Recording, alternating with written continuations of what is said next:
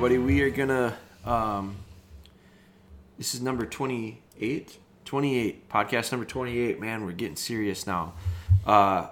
There's a guy that I've been messaging back and forth with quite a bit on Facebook. So we're gonna touch on some of the messages. I mean, a bunch that I've gotten from him.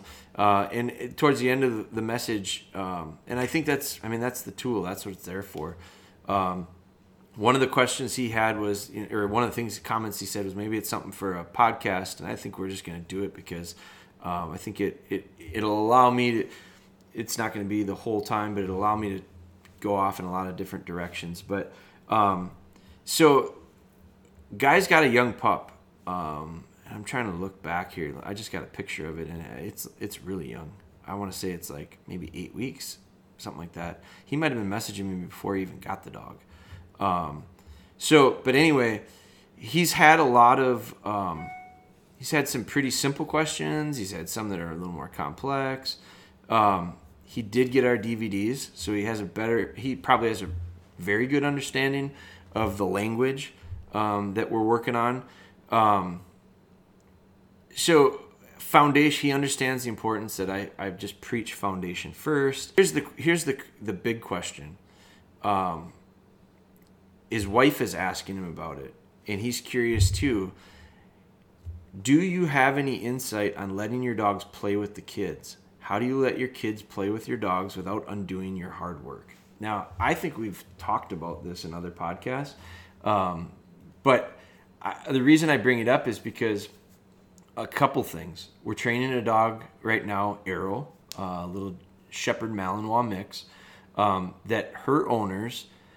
One of the things that I think I will have to make a point of making sure they understand is that their dog is, I want to say Arrow is about 14 weeks, something like that. So these guys that are messaging me are about 6 weeks behind, okay? And so Arrow is real sharp. Any things that I could say would be chinks in her armor right now are just, it's puppy stuff. It's partially because she's a puppy. It's partially because she's really cute. And so these people got a little black lab puppy. I see the picture of it. It's really cute. It's really tempting. It's real easy to get sucked into the cuteness and go, it might not be the best thing for them in the long run, but for now it feels real good. And so we'll do it. And the problem is I just saw a picture of Arrow when she was 8 weeks ago. So she must be about 15 weeks because I think they got her at 7 weeks. And I just saw a picture on Instagram. Sarah Bomar, who owns, her and Josh own Arrow, she posted a picture. First week they had her, 8 weeks later. And it's a picture that I took of her last night. And it is like night and day difference. And so these people that just sent me, Jimmy is the guy who sent me this question, and he's got this cute little puppy. And I mean, it's a cute little puppy, little black lab. And in 8 weeks from now, that dog is going to look a lot different. And I've got a puppy coming. We've got a pup. This is part of kind of our surprise. I'm not going to get into much detail on it in this little podcast, but we've got a puppy coming here in about a week and a half. And it's a little bit older. I lucked into it. I'll get into it more, but I lucked into a breeding. Got this pup coming, and dog's going to be 14, 15 weeks old, I'm pretty sure. I don't even know the date, the birth date yet, but it's going to be pushing 3 to 4 months old. And it is not going to look like this little puppy. And it is, thankfully, it's been at a kennel with a trainer. I really hope it's had a nice jump start, because if it hasn't, I've got my work cut out for me. Any of the things that have happened here with Arrow that have been even quasi remotely close to being negative or not very good are, I think, due to her cuteness. She's been allowed to do a lot of things that I probably wouldn't allow her to do. Furniture. I don't know for sure, but I'll have the conversation. She, within a day or two, flew across the living room, jumped up on the couch, and stood up on the back of it. like, this is cool, man. And like looked at me and was like, awesome. And I went, absolutely not. Because when she was little, I don't think she could do that. But she probably looked pretty cute trying. And now she's capable of doing a lot of things that aren't cute. Jumping up on a little kid to give the little kid a kiss is really cute when they're 8 weeks old, 9 weeks old, 10 weeks old. But by the time they get much further along than that, and they knock the kid down and the kid's crying. And Arrow, one of her things is she is a little bit mouthy. She's a little mouthy of a dog. She likes to nip a little bit. Not biting, she's not aggressive, but she gets a little mouthy. I don't like that. So, because it might be cute when they're real little to give a kiss, but it's not a kiss all of a sudden when they nip and they got little teeth and they drew blood. And so now we're going, oh my God, we got a really bad habit on our hands. So this question is, you know, my wife keeps asking me because we're getting this new pup and I'm curious. What do you do to let these kids play with the dog 9 months out of the year when they're not doing deer work and not without ruining all the work you've put in? So he asked it again. How can I allow my kid to play with the dog after the other 9 months out of the year when I'm not doing deer work and without ruining the dog's formal retrieve or good polite behavior? Well, first off, those 9 months out of the, I look at it as it's a 12-month year. Your dog is a family dog 12 months out of the year. Just because it's hunting season, we don't say, you're no longer a family dog, you're a tool that we're in park in the shed with the four-wheeler because you're going to be a hunting dog. Does not happen. They're family dogs 12 months out of the year. Whether it's hunting season or not, my kids are totally able to enjoy our dog, play with them, have fun. But what that doesn't mean is that it's chaos and anarchy. It's no different than, like, my kids go to school during the year. Like, they go to school for however many months out of the year. They have structure. They have times and classes and tests and recess and lunchtime. And, I mean, we're talking kids of all ages. I've got one that's 17, I've got one that's 10, and I've got one that's 6 months. So if you want to talk about a spread, I've got it all. These kids are able to, they've lived what I consider to be really normal childhoods. They're normal kids. They have not been put into military school or disciplinary school. They have not been able to be free-spirited and do anything and everything they want. We've had to find a mix, somewhere in the middle. Dogs, raising dogs is the same as raising kids. I don't let dogs free-for-all. I don't let kids free-for-all. That's how they get in trouble.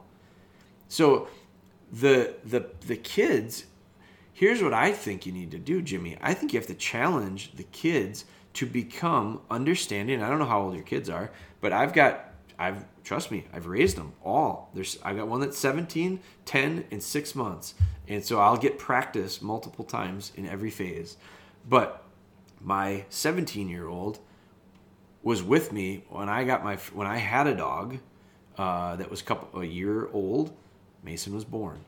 I got another dog when Mason was 2. I got another dog when Mason was 3. I've had 50 dogs through, not ours personally, but since he was born. I mean, more than that.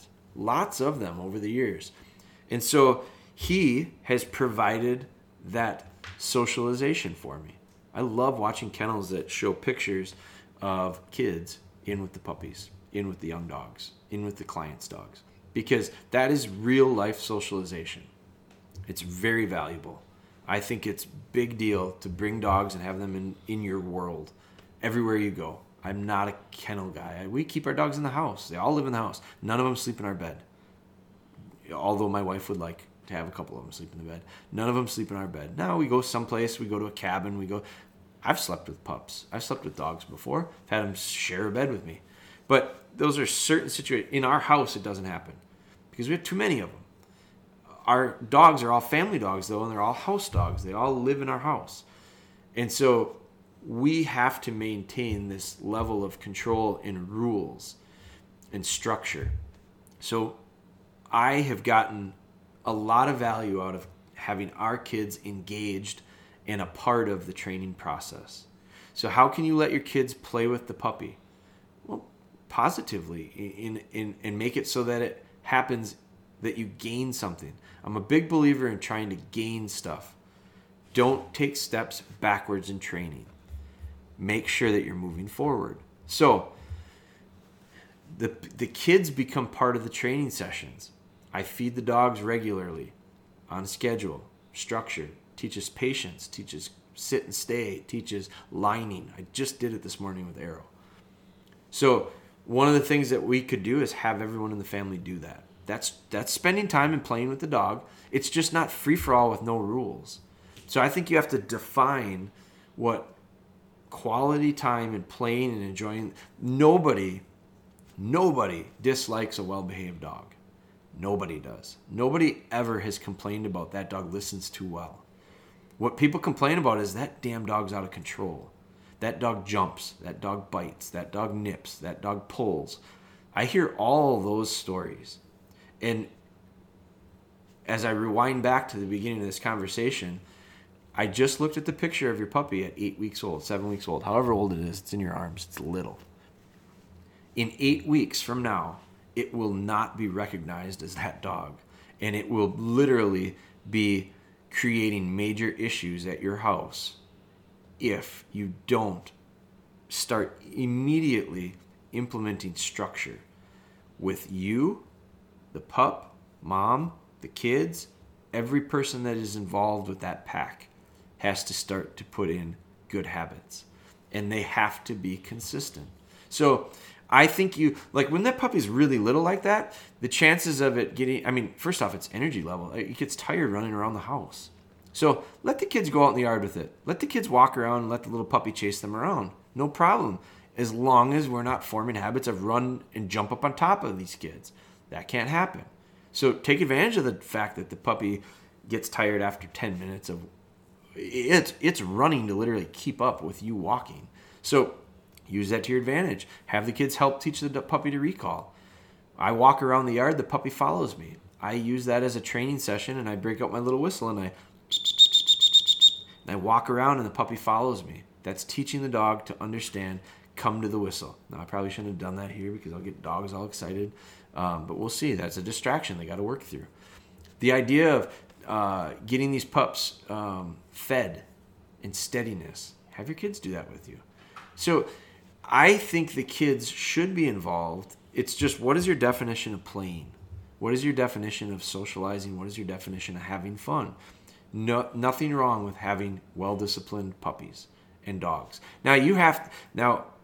When I say the word discipline, people right away start thinking about punishment. Little puppies don't do very many things wrong that require punishment, because we don't want these dogs being built out of fear. We want these dogs being built out of trust and wanting to please us. That's inherent. They have that to begin with. It's biddability. It's their wanting to make us happy and please us. So we gotta mark that with praise when they do it right. Sometimes the best avoidance training. I don't use avoidance training. I don't use negative pressure. I don't use fear tactics with dogs.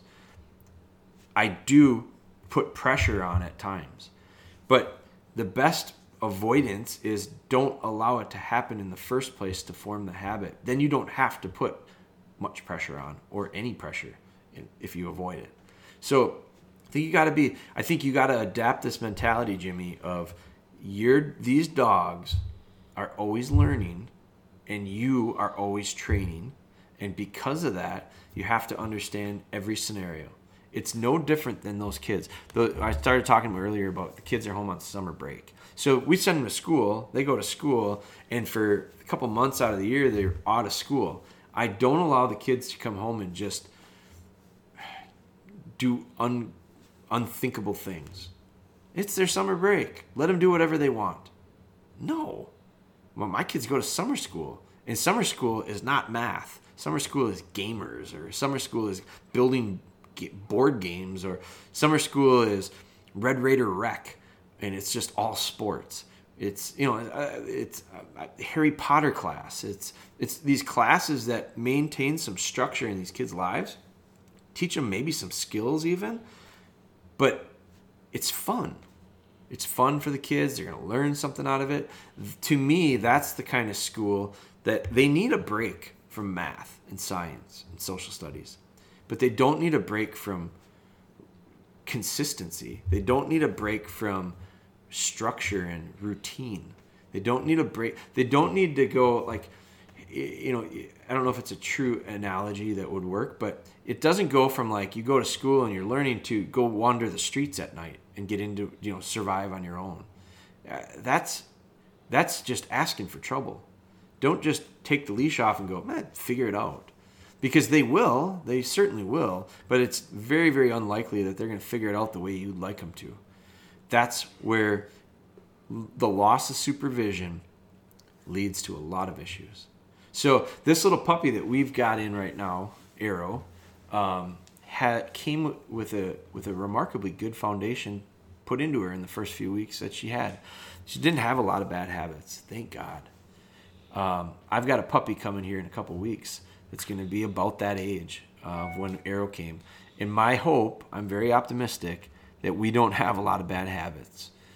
If we do, we'll have to fix those first before I can go any further. So I can do that usually. I've seen enough, I've worked with enough dogs that I usually can reverse some of those habits. But it takes longer to do that than it does right from the start putting in the right habits. So when that puppy comes, I'll be able to tell real quickly. The problem for Jimmy is if you don't spend those first 6, 8, 10, 12 weeks with this mindset in place, the dog's going to go from cute little puppy and innocent to full of bad habits and dog, looking like a dog anyway, and acting like a puppy. And you're going to be pulling your hair out. And your wife's going to be all over you going, Jimmy, this isn't what you said we were going to have when we were going to get a puppy. And the problem is, that is why, in my opinion, that is why you see shelters with dogs, especially young ones. Because the real important early phases are neglected because of cuteness.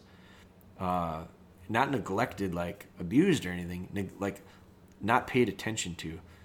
The foundation part is not paid attention to because they're just too cute. Arrow's got a really bad little habit. She likes to lay on her back and just give up. She's literally saying, I quit. I cannot have a dog get into a little bit of trouble. And when I say trouble, I mean like we get into a sticky spot in the field where we're hunting, we're doing something, and it becomes a bit of a challenge. And I cannot have a dog roll over on its back and go, I give up. I don't want to do it anymore. I quit. That habit will carry over if we allow it to happen now. And so we can't have that. And what I need, so when she does it, she's got that habit formed. And the reason is because, aw, look at little cute little dog, pet her belly.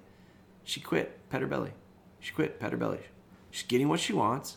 She's not being asked to work through it. So now when she does that, I firm up a bit. No. It doesn't take much. But I get a little bit firm with my tone, and I give her a little bit of a lead correction, and I pop her neck. Come on. And I walk off. And she usually goes, gets up, shakes it off, keeps coming. And that's because she's so young and naive right now. She just realizes, oh, we're doing something different. And then she goes. And then when she does that, I say, good. I time that reward with exactly what I asked you to do. I asked you to do something, you did it, good. You don't want to do it, it got too hard, you quit, no. Instead of, aw, look how cute she is, and then you pet her. So, can you have fun with a puppy? Yes. Can you allow the puppy, can you just decide, we're just not going to do anything with the puppy until she gets older? You can, but you're going to have a nightmare. So I have adapted or adjusted to the idea of why not look at those little first few weeks as kind of a fun, it's really lighthearted. It's not very serious. It won't be serious for months, but especially early on. But make it be positive as far as the road and direction you're going with ultimately with your training. Form good habits. They're so smart and they're so sponge-like, and they absorb information so easily when they're little like that. Get the kids involved with that part of it. Nobody said, never have I had a little kid say, this isn't fun to walk and have a dog listen to me. Never. But parents don't think that that's what kids want to do. We think kids just want to wrestle with pups. What are you gaining from that? And if the kid says, all I want to do is wrestle with the pup, and you say, okay, wrestle with the pup, what are you gaining by that? Because that kid may be 3-4 years old right now, and if you look at it this way and you think about it, the puppy gets what it wants if you give it to it, if you give it to them when they act up. Now the kid wants something, and you go, he's my little kid, I'll give it to you.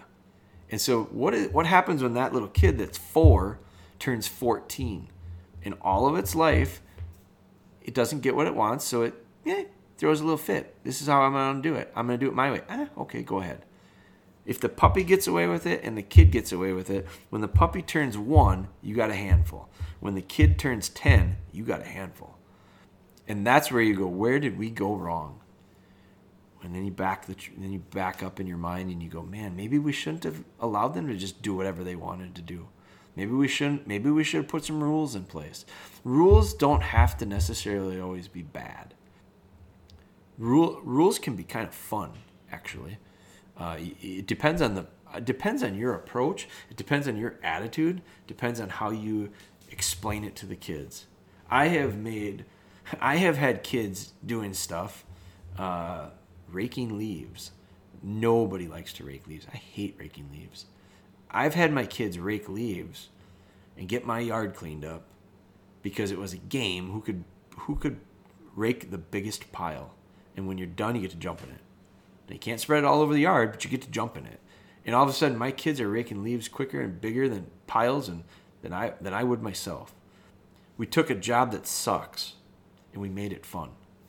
So sometimes, not everything in life is fun.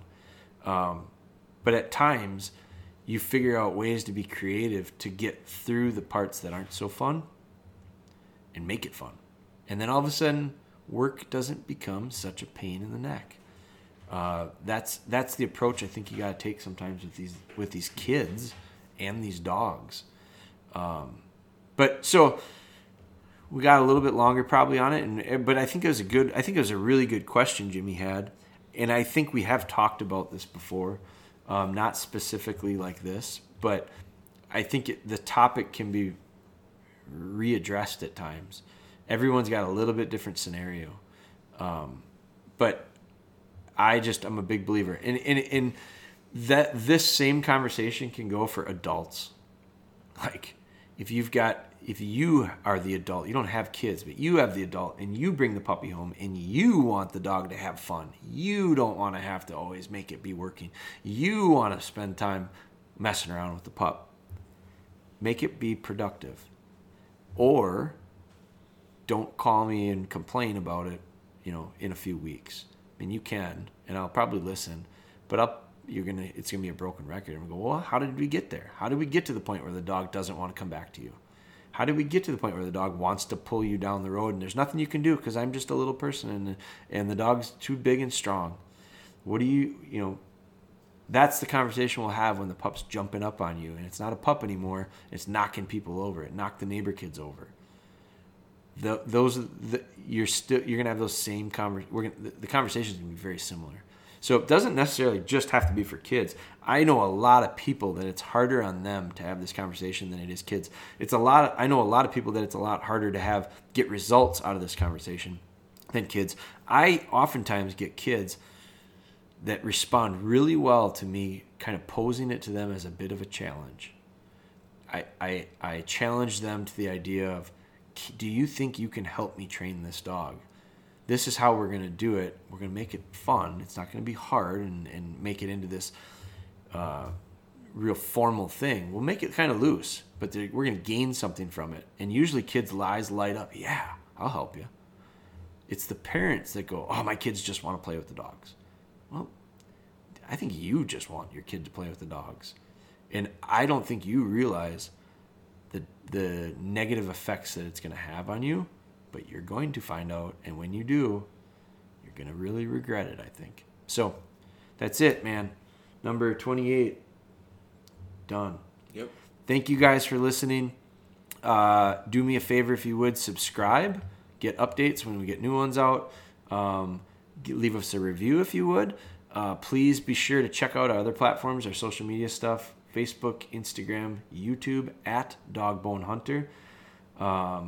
Continue to send us questions. I think these are great.